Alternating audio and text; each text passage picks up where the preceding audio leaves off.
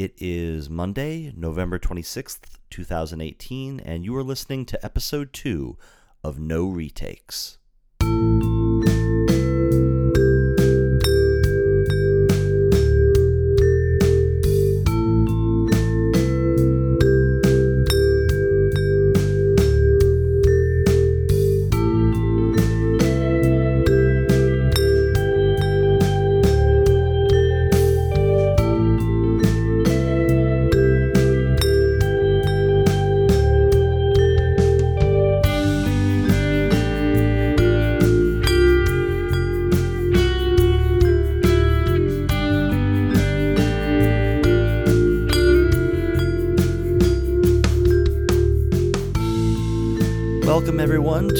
This, the second episode of No Retakes, the podcast that has grown 100% since its last uh, episode about a week ago. Um, I'm impressed. I don't know about you. My name's Chris. I'm your host, guide, buddy. I, I said buddy last week, so we'll we will stick with that. Um, I am your buddy for this episode of No Retakes, a podcast about voice acting, mental health, and being an adult in the 21st century. I want to thank all of you for listening and finding the podcast however you found it. I am hosting myself through Anchor. I'm sure you probably heard like a post roll or something uh, from the last episode or each episode uh, going forward. And I don't know how to feel about it. Like, I've got a lot of um, I, I know nothing about hosting, about hosting a website, hosting a podcast, or RSS feeds, or Libsyn, or any of these other technical things that you have to learn as you do a podcast.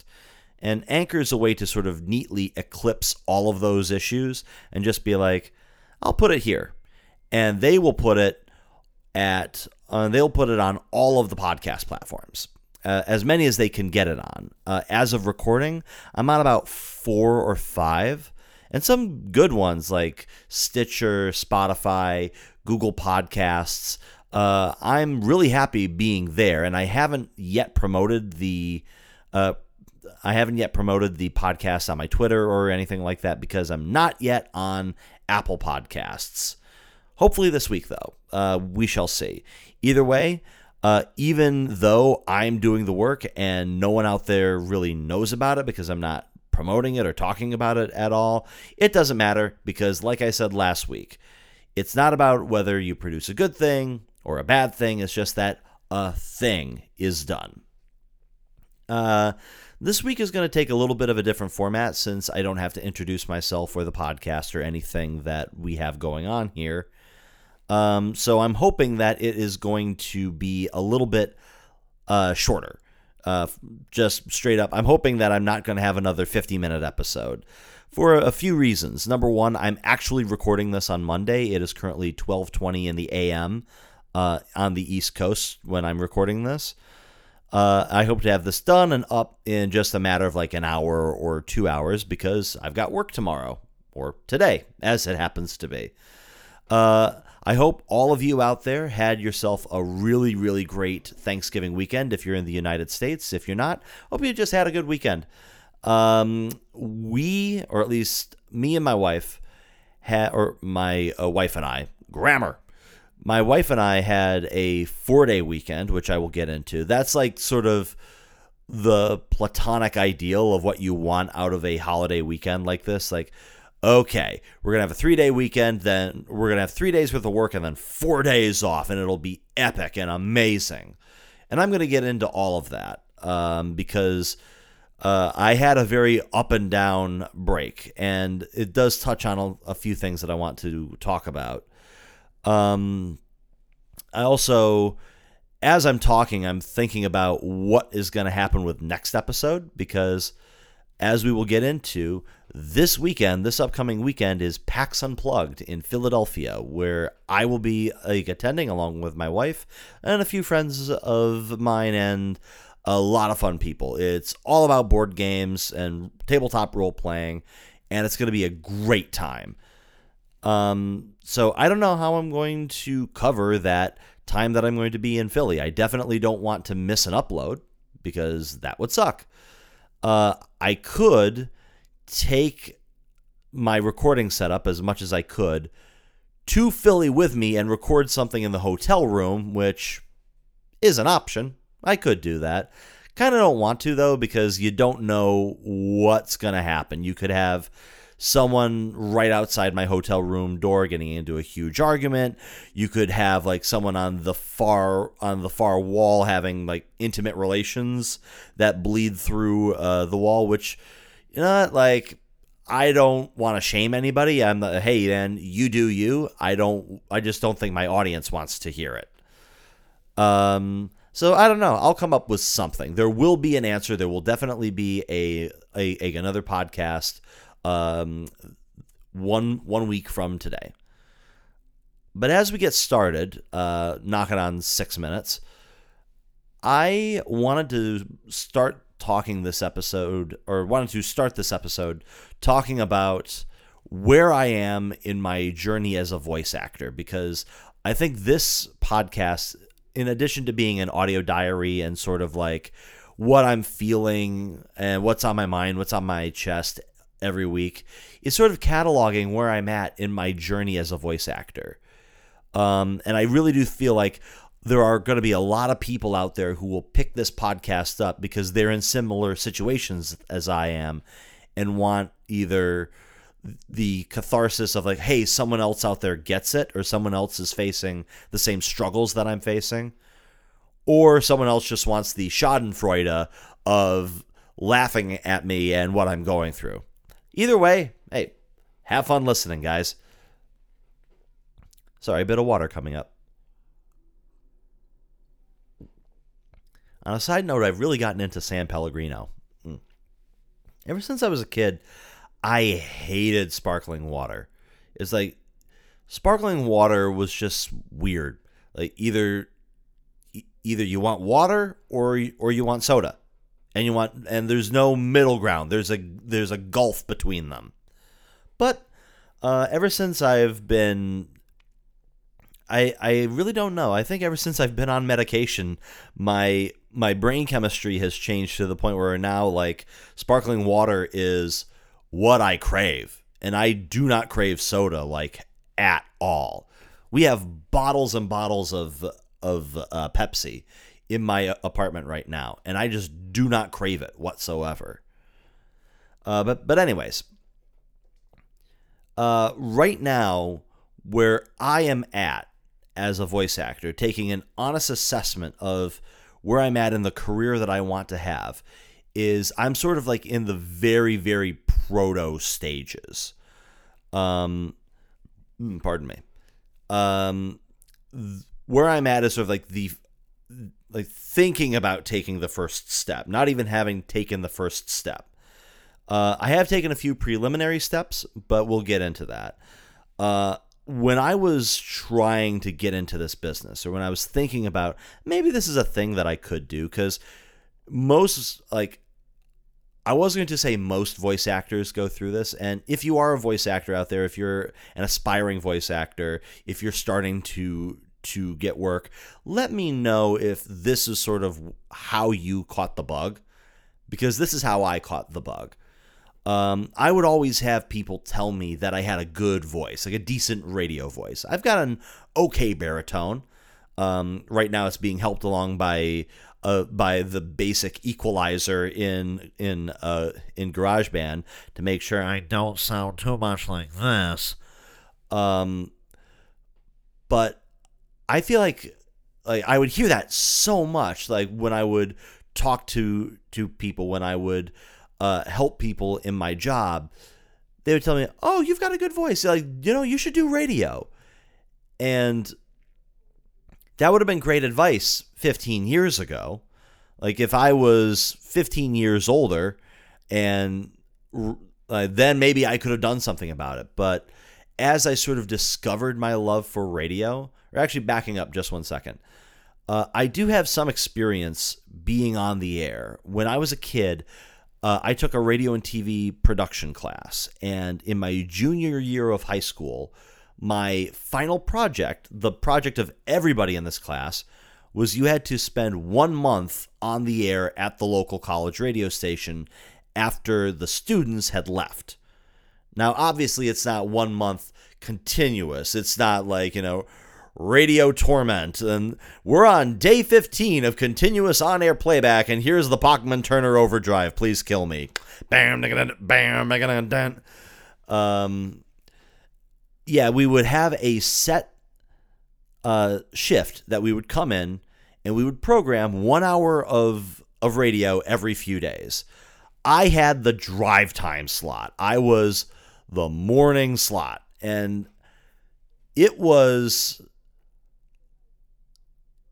um what are the adjectives that I'm looking for? It was scary because I had a very very pronounced stutter as a kid and you can kind of still hear it. Uh, it's a little better. I think the I, I honestly like I see there it is.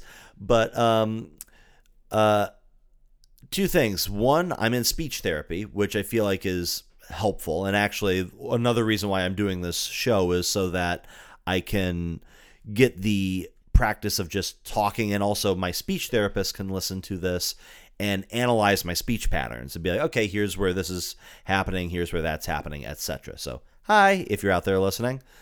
Um, the other thing is, yeah, like I would have this very pronounced stutter, and I was scared to death of going on the air and locking up just being like and just not able to push out a word. That terrified me.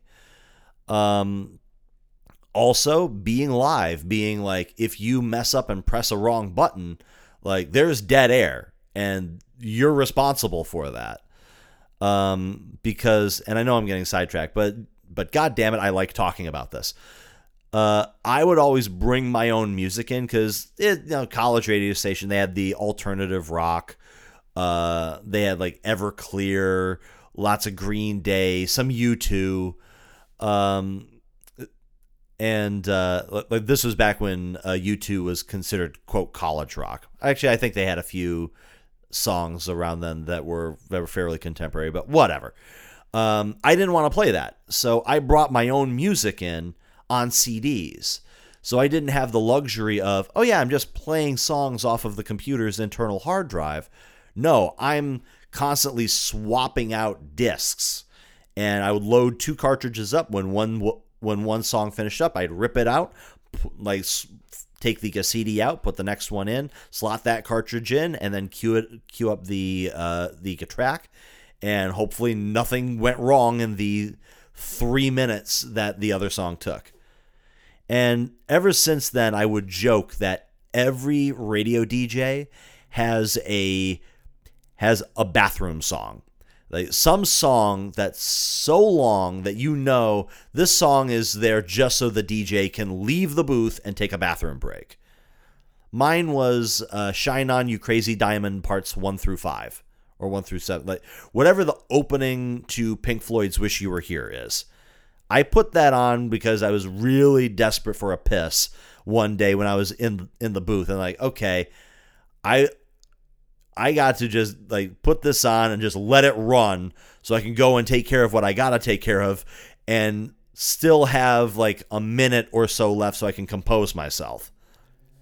And ever since then, when I would hear Shine On You Crazy Diamond come on over the radio, I'd turn to whomever I, I was with and be like, yeah, you know, a song like that is so that the DJ can go and and like hit the bathroom, maybe like check his email, see if anything's gone wrong, head out of the head out of the uh, station, maybe fill his car up, head down to the car dealership, take a test drive on a new car, go out behind the the the the uh, the car dealership, get a Hummer from whomever's like trying to sell him the the car, get back, and then click, you're back on the air.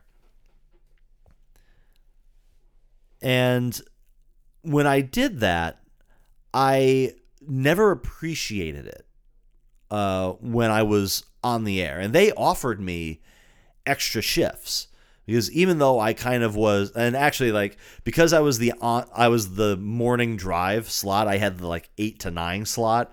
I would always try to overcompensate for how terrified and nervous I was for how fast I would speak You can kind of hear it now. I have a tendency to speak really fast, but um, I can still remember my mic breaks. I'd go, I'd be like, 88.3 WSBU, The Buzz. This is Chris Wood, rocking your radio with the best of classic rock until 9. Literally that intensity. I thought I was like on the morning zoo, like boing. Whoop, whoop, whoop, yeah, that's right. If you call in with a phrase that pays, you'll get like, I don't know, 15 bucks. It's whatever I have in my pocket. Um, and yeah, when I was on the air, I never appreciated it. It was, it was school. It was work. But I had fun. I had fun programming the show. I remember I did one show uh, almost entirely off of Weird Al Yankovic's latest record, which was Poodle Hat at that point. I think I played four or five cuts off of that record in an hour. I could do it because no one was listening. Um, and there's some freedom to that. That's very liberating to be like, yep, you can you can do whatever you want on this on this station. Just make sure you hit your, your mic breaks and don't curse. But while I was there, I never appreciated how much I enjoyed it or how much I how much fun I had being on the air. And when I rediscovered that in college, like, oh wow, yeah, I love this. This is great. And this was like at the dawn of podcasting. Like I remember hearing some news show about the earliest podcasts of like Harry Shearer doing a podcast of his show out of LA, I think. I forget what station he's on in LA, but uh, yeah, uh, that was the first podcast I ever heard. I ever heard about it was Harry Shearer doing his show and just cutting it up and putting it online. And as soon as I found that out, as soon as I found out how much I enjoyed doing radio and how much it could be a decent career for me, radio, especially radio with talk and personalities, up and died, just flatlined. Uh, I don't blame it. Like, I mean, I blame many things. A lot of it is the corporations that owned radio stations, like CBS Radio, uh, Clear Channel, and a few others. They just they had all these radio stations. They didn't know what the hell they were doing. Um, right about that time, Don Imus got in trouble, and talk radio got got a laser focus on because Howard Stern had already left. He had gone on to onto a satellite, and radio was in the process of moving on from Howard leaving. And all of these radio stations sort of decided at once that they didn't want that kind of hot talk or guy talk or those sorts of formats on their air anymore. And what sold, like if you had if you had to have talk, it was local sports or politics. Both are things you can get rabidly fanatical about, and you can get you know engagement and call-ins, and you don't have to worry about what is this DJ going to say, like what way are they going to try to innovate that's going to accidentally like kill somebody if you if you remember there was that one stunt like hold your Wii for a Wii. Like people would deny themselves going to, to the bathroom, and whoever did it the longest would win a Nintendo Wii. Ha ha ha. Uh, and it would have been funny, except someone died in in the process of doing that. Uh, so all of the radio stations just at once decided that it wasn't worth it, and music radio, um, they were so terrified of the iPod and iTunes that they thought the way to come to compete with Apple and with the iPod were to mimic it and be like, "Oh, we'll do like half hour blocks with no commercials and no breaks." And like that just wasn't the right way. Like the way that you compete with the iPod, which is just a computer playing songs that are on a hard drive randomly on shuffle, is to have a human being curate these songs and give you that personal touch. But human beings are very expensive, so no one wanted to hear that. So that's why the radio station just straight up died, or the radio industry straight up and died uh, once I got out of college. There are still like bits and pieces of it. Like I actually applied to to Sirius for a few different positions, uh, mostly on like board op or or low level pro, uh, pro, producerial uh, jobs, um, but nothing. But nothing really happened for me. Anyways, radio wasn't really an avenue for me. It wasn't something that I could do. Um, but everyone was was telling me that I had a great voice, and I thought, okay, well, if I've got a great voice, I I ought to uh, capitalize off of it some way. I need to monetize it in some way, big words it in some way. And I thought, okay, if I have a good voice, I just have to like maybe like develop it, maybe get a character or something, and then I'll go out and I'll try reading it. Maybe I'll be a voice actor. But that's not how it works. And you'll see what I went through in this thought process. I first thought, okay, I've got a decent voice. I'll just try out for for a few things and the right project will find me. That's no, that's just not how how it works in this industry. Um, there are a ton of people out there who have a great voice, but you need more than that. So the next thing I thought was, okay, like I can I've got an okay speaking voice and I'm a decent impressionist. Like I can do a bunch of different character voices.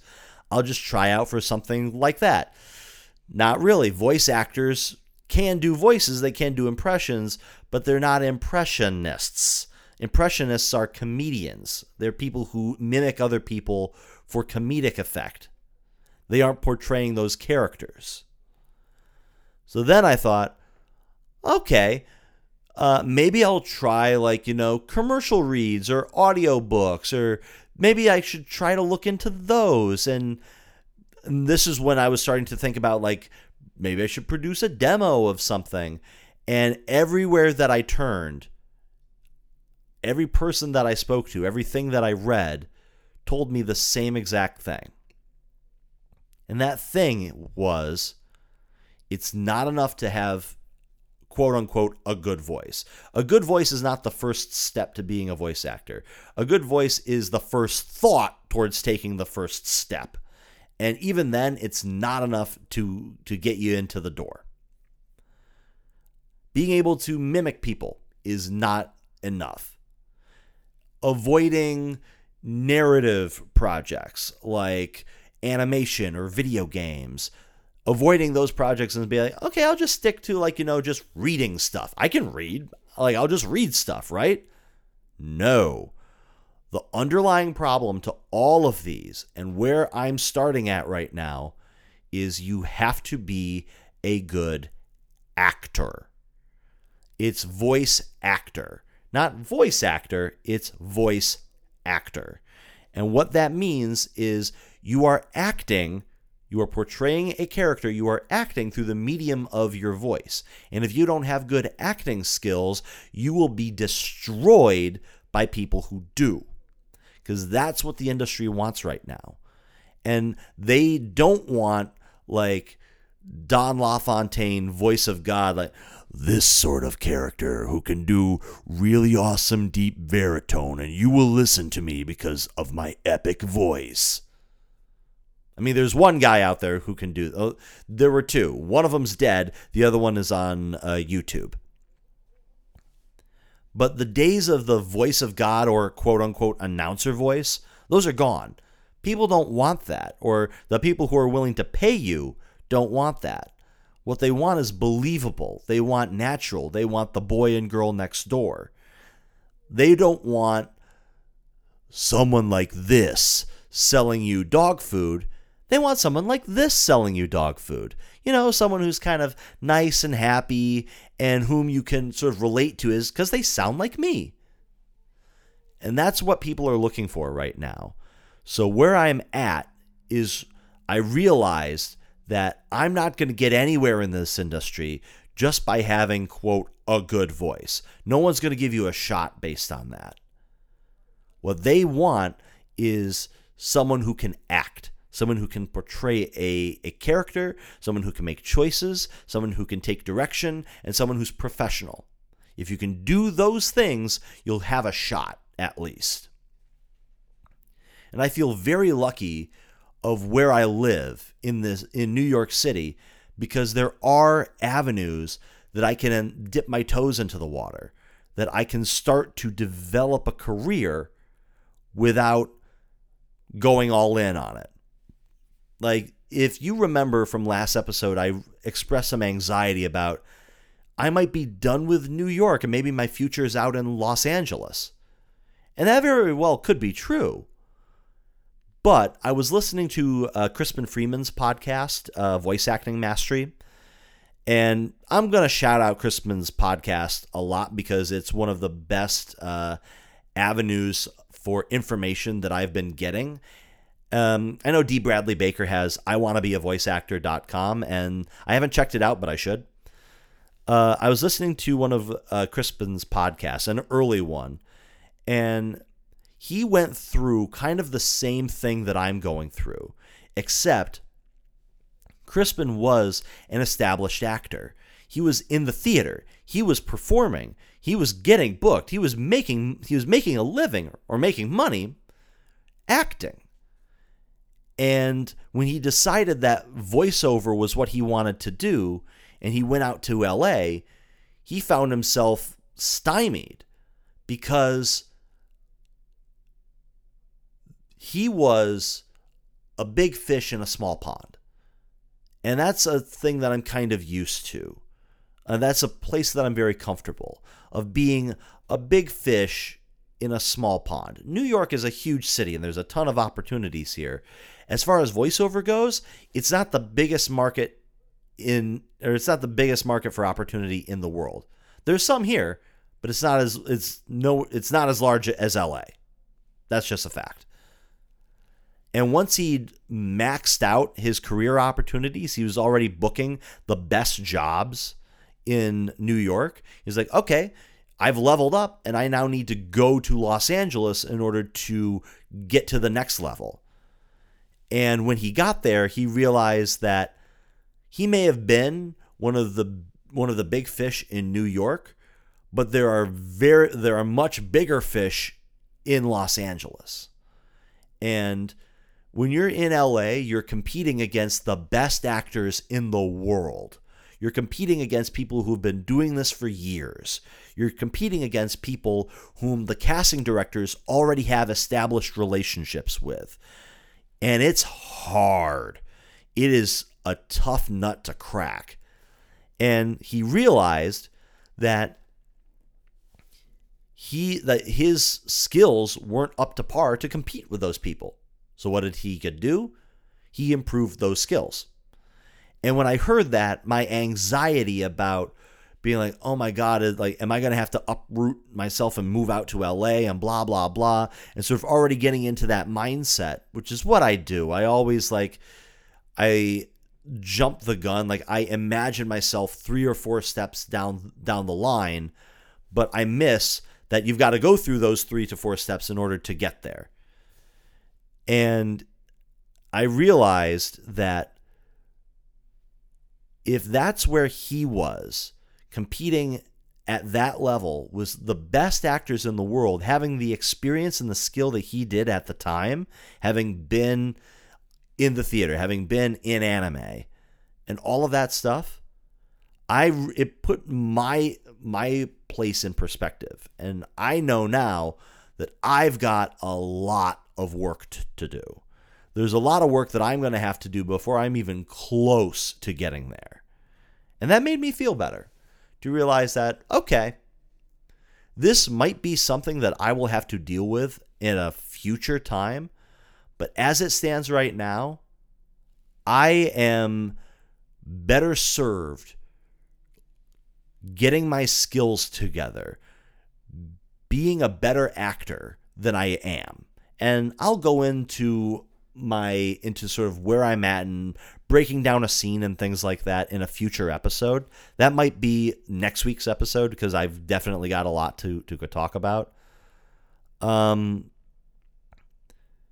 but that's where I'm at right now. I'm like, okay, I've got a lot of work to do and and that work involves being becoming a better actor learning how to break down a scene, learning how to make choices, getting comfortable surrendering myself to a character, and being able to pretend that I'm that character very, very well. Like making people believe that I'm that character and not me.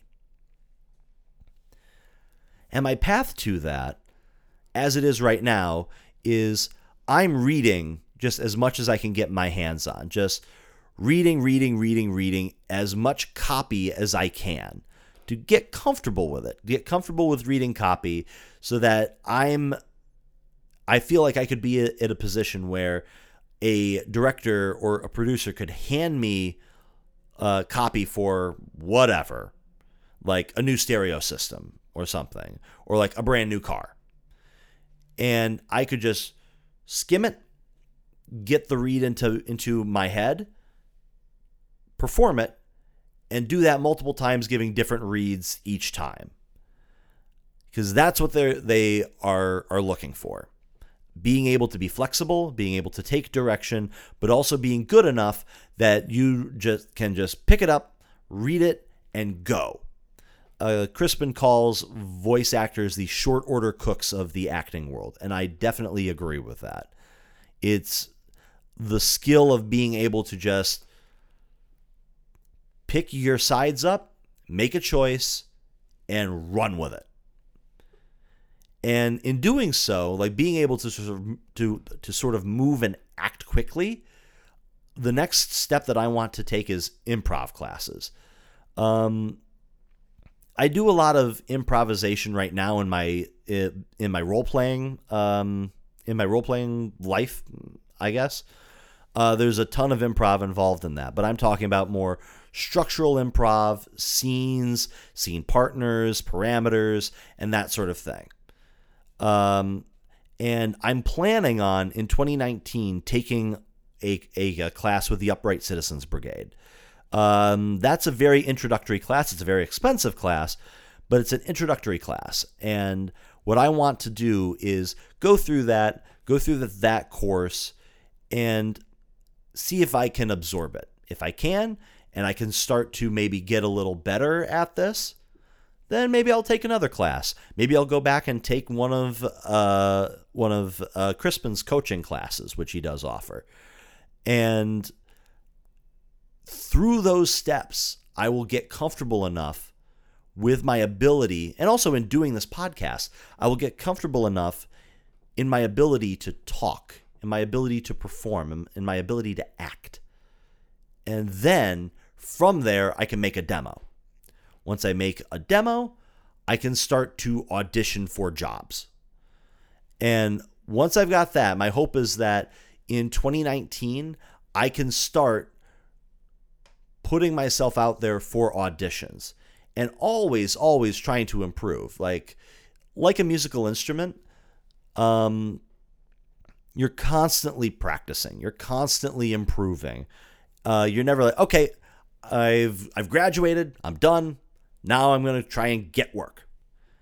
It's you're going to try to get work while at the same time trying to get better. Uh, and that's my plan, at least. That's sort of where I'm at, and I'm quite interested to hear if other people out there uh, are going through the same journey, or where they're at, or how they got started, or what they think about it. Uh, you can tweet me at just Chris Wood, and I really want to hear those those stories. That was a very long winded way for the first bullet point, and I thought about being like, okay, this is going to be like a half an hour uh, podcast. I am limiting myself to a half an hour, especially because it's so damn late. Uh, and I might do that because I have my notes for. Actually, no. I I have to get this off of off of my uh, chest because everything else about PAX and Star Trek and hockey, like those things that are sort of ancillary in, in my life, those can hold. But I do want to talk about this thing that sort of rocked my my Thanksgiving weekend. Um, and it's the sort of thing that uh, you really only can experience if you have a significant other or someone to whom or whom you're very close to. Um, my Thanksgiving weekend, Thanksgiving was great. Spent time with uh, my in laws and had a great time. The Friday after Thanksgiving, quote unquote Black Friday,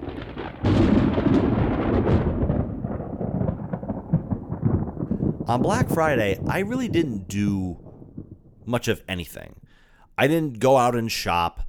I did, like I very intentionally battened down the hatches and hunkered down because I live on on Staten Island. Staten Island is a suburb and people can go crazy. Like I heard that the mall was a war zone. Um and I didn't want to deal with any of that. So on Friday, I did nothing. And by that I mean literal nothing on the couch for 12 hours. Um I think it was necessary. My body told me that I needed that downtime. So I don't feel bad about taking it. But at the same time, I also feel like uh like it's not the healthiest way to to spend my life, not just in terms of physical health, but mental health cuz even though my body was like you worked super hard, take this day. Um if I'm that if I'm just slothful, if I'm just on on the couch like if it doesn't exist within arm's reach of of uh, the couch, it does not exist like at all. Uh that sort of day I don't feel great about. Um it is what it is and I don't care that much or it doesn't bother me that much, but there is a part of me that just feels like, "Oh man, we did absolutely nothing and I feel worse that I just haven't moved in like in 12 hours." But I made up for it in spades uh, on the weekend itself, on Saturday and Sunday. Um, like I said, we've got PAX Unplugged coming up, and my wife and I will be heading down there. So I had a ton of preparations that I had to do. I wanted to do my laundry. I had to make sure that the car was filled up with gas. I had to make sure that I had all of my stuff prepped for the game that I'm running. Uh, I just had a, a laundry list of errands that needed to get done. And in the middle of it, at three o'clock, my wife texts me that she's having a panic attack because her computer is giving her a strange error message. Now, my wife is very computer adept. She's very intelligent and she's been around computers most of her life. Um, but my wife also is a worrier. Uh, nothing against that, it's just how she is. And I could, and I immediately thought that something on the scale of, uh oh, what's going on with with my computer, could trigger something within her that could cause her just to spiral. And I immediately, my clothes were in the dryer. I stopped what I was doing and I went home to to see what was going on and if I could help. As it turns out, uh, her computer experienced a rather serious error, and uh, now it would no longer recognize her hard drive. It's like, oh, there's a hard drive here, we can't mount it. And if you know anything about computers, that's a bad sign. That's a sign of there could be a hardware problem or there could be a software problem. If there's a hardware problem, you could practically kiss all of your data on that drive goodbye. Uh, if there's a software problem, who who knows? Maybe it could be fixed. Maybe it can't be fixed. And to complicate matters, my wife had a backup hard drive with her that had last been backed up in April of 2017. And on her hard drive was a year's worth of pages for her webcomic, Technically Magic, which you can find at technicallymagiccomic.com. And if she didn't get those back, that's a year's worth of work gone. And to many people, that's fatal for a project. To have a year's worth of productivity, a year's worth of output erased. Now, I know what's happened. I, I know there are novelists out there who've lost entire novels because of their computer crashing. Uh, so what we did is we made an appointment with the uh, with the Genius Bar down at the Apple Store. We went down there after I got my clothes back and everything, and we were hopeful that the genius or the dude who was able to, who was helping us would be able to take would be able to get the data off of her internal hard drive onto an external hard drive. So if we had to wipe the if we had to wipe the uh, computer clean, no big deal. The good news was the good news was that there was no discernible hardware malfunction. It seemed to be just like okay, a program wouldn't close, so force close it restart, open back up, the, the program would auto open and then experience an, an error and blah, blah, blah. And then trying to continuously force closing and restarting and even hardware restarting caused there to be a software malfunction that um, removed, that basically corrupted the disk partition. The best way that I can describe it is if your hard drive is a library with all of the books. Imagine a tornado going through and throwing all of the books onto the floor. And oh, and by the way, the filing system is gone. No more Dewey Decimal System. It's all gone. So that's what we were faced with. The data was there on the hard drive, but there was no program able to read it.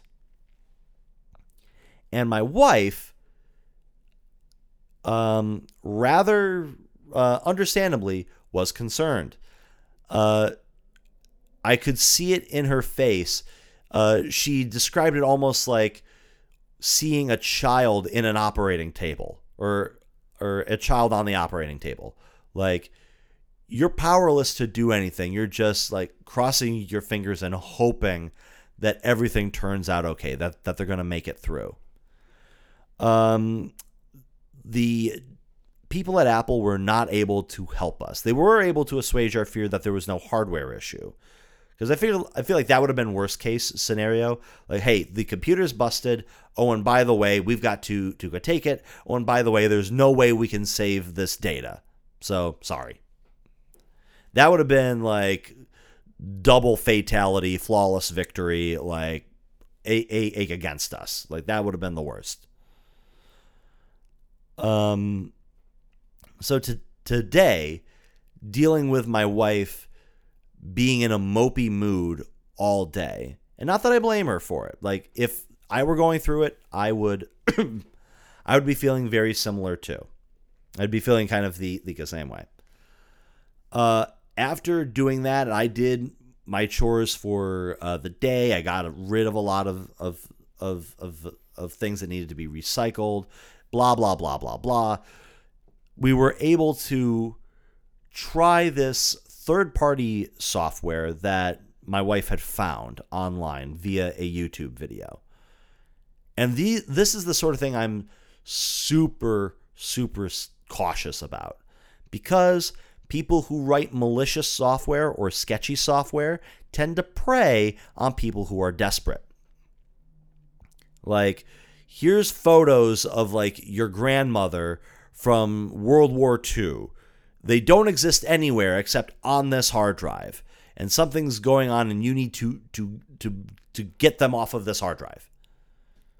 And you're unable to.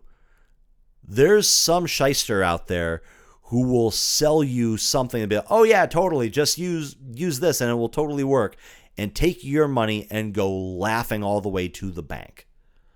Or worse, they'll propose a free solution that's actually malicious.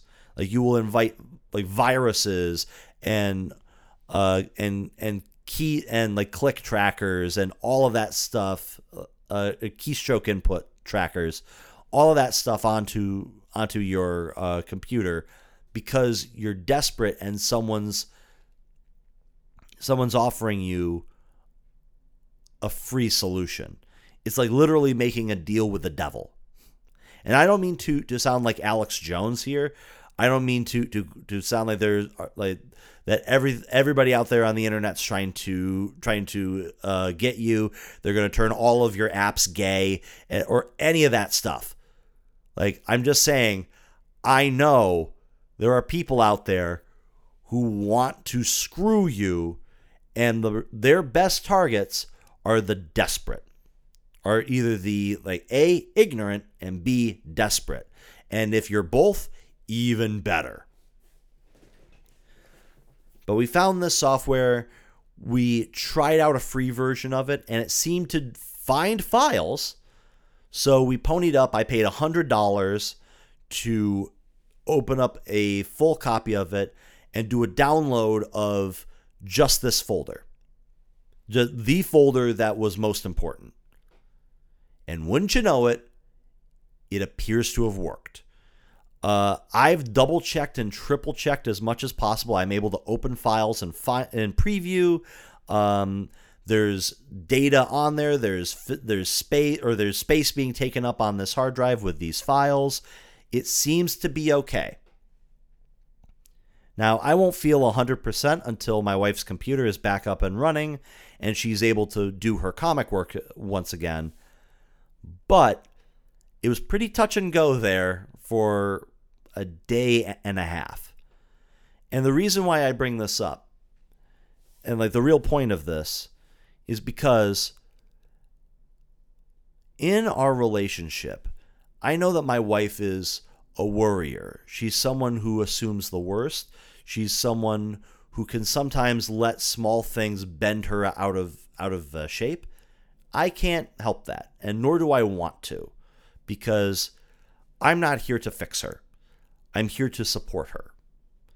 And when something goes wrong, especially something like this, where the prospect of losing a year's worth of work to the point where maybe you're not able to continue with this project that you're passionate about, if that's the specter looming over someone you love, then I definitely want to be there. I worry sometimes that I am removing or limiting my wife's capability to solve problems on her own because I'm a fixer.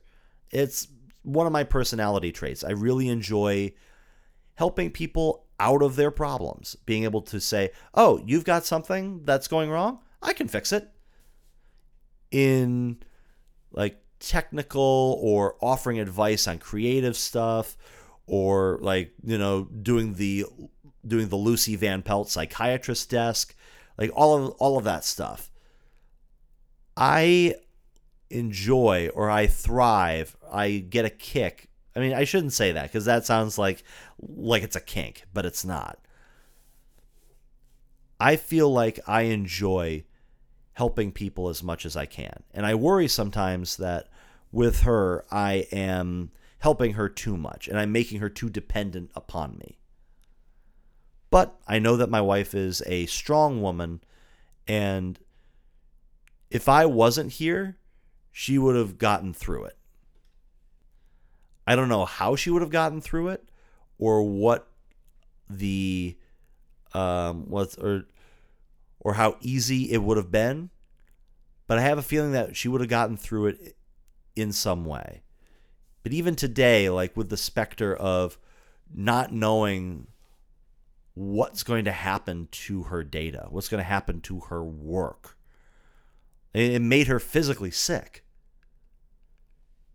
And when I'm there watching this happen, I'm torn between a lot of different emotions. I'm torn between um I'm torn between like wanting to be over her and say like they're there everything's going to be okay to giving her a ton of space and be like, listen, I can't help you. I can't solve this problem for you. You're going to have to figure this out. To why can't you accept the things that are beyond your your your control and focus on just what change you can impact or what change you can have in this situation. Those are all of the thoughts running through my head simultaneously. And if I'm selfish, if I'm being selfish, I'm thinking only about myself and like, oh, this is really bringing me down, or you're being like, and that makes me sound like a really shitty person. Because if this is sort of where like you go to when someone's hurting, you are a shitty person.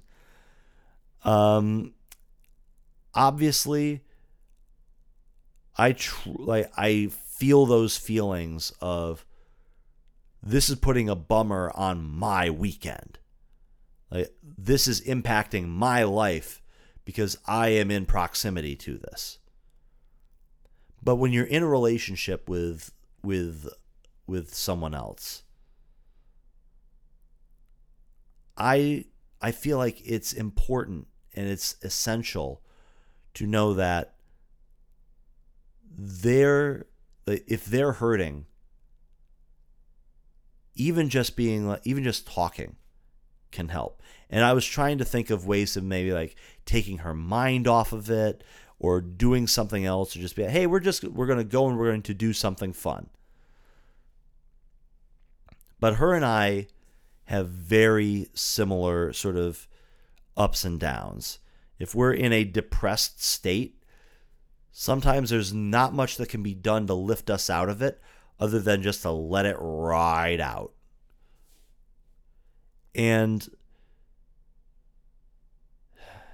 yeah, like I'm still fa- like we've been together for a very long time and I still have to think about our relationship every now and then. Not to reevaluate it, not to be like a, uh, taking an audit of what's going on with us, but more in the situation of like I want to make sure that the relationship is as healthy as it can be for the both of us. I want to be there for my wife when she needs me. I want to comfort her when she needs it. I want to be the I want to be her rock for when she needs something to hold on to. But I also want to make sure that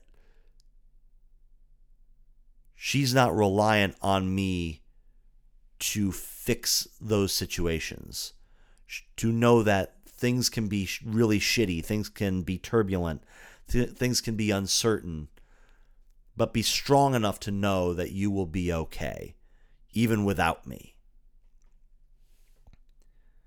And I think that's what this sort of incident taught me. And we've been through stuff like this before of her being in a very, very, very down position and me not being able to do anything about it. And it can make you feel helpless to not be able to affect any real change. And you not you don't want to have to give platitudes of like, oh, it'll be all right. Um, but I think that for the both of us, we know each other and we know when when we have to be there for the other person. And i think that's why our relationship is as successful as it is right now. So that's the moral of that story. The other part of it is back up your shit. Period. If you have something important out there back it up back it up locally back it up externally. So have an on site backup and an off site backup. And I know you've heard this a billion times, but every time someone says it, and there's someone out there who's like, Yeah, I got it. No problem. No big deal. I got it. Every time someone says something like that, they're playing with fire or they're dancing with disaster to be like, Oh, it won't happen to me, but it will happen to you eventually. In fact, I'm already like I have a okay backup solution. I'm in a slightly different position being in voiceover. Like when my deliverables are all done, I'm done. Like once this podcast is edited and mixed down, I don't care if the original files are gone. I'm not going to remix this. It's done. Um but I've already started to look into a more elegant and a more robust backup system because if you're just counting on it not happening to you, you are asking for trouble. And that's all I've got to, to say about that. Well, I said I was going to do a hard cut of 30 minutes, and I'm a filthy, filthy liar. Um, but that's going to do it for me. It's currently 1:12 in the a.m. right now. Uh, I've got to do some quick mixing, some quick editing, and then I can release this and then head to bed. Uh, thank you so much for listening and for sticking with me. If you want to get in touch, you can find me on Twitter at the previously mentioned at just Chris Wood. Uh, you can also find me on Twitch at the same handle. I did do some uh, experimentation with my mic setup to see if it will work with the uh, with the PlayStation, and it will not. Uh, as I had predicted last week, for some reason the PlayStation isn't powerful enough to power a USB audio interface, a professional USB audio interface with an XLR microphone that has to supply phantom power. Go figure. Um, I do have another solution. My Rode Podcaster is still fine. I just have to buy another shock mount for it. So I hope to be streaming once again pretty soon. I think my next stream when when I come back is going to be a full voice acted playthrough of Undertale, a game that I'm very familiar with, but I have not actually played yet.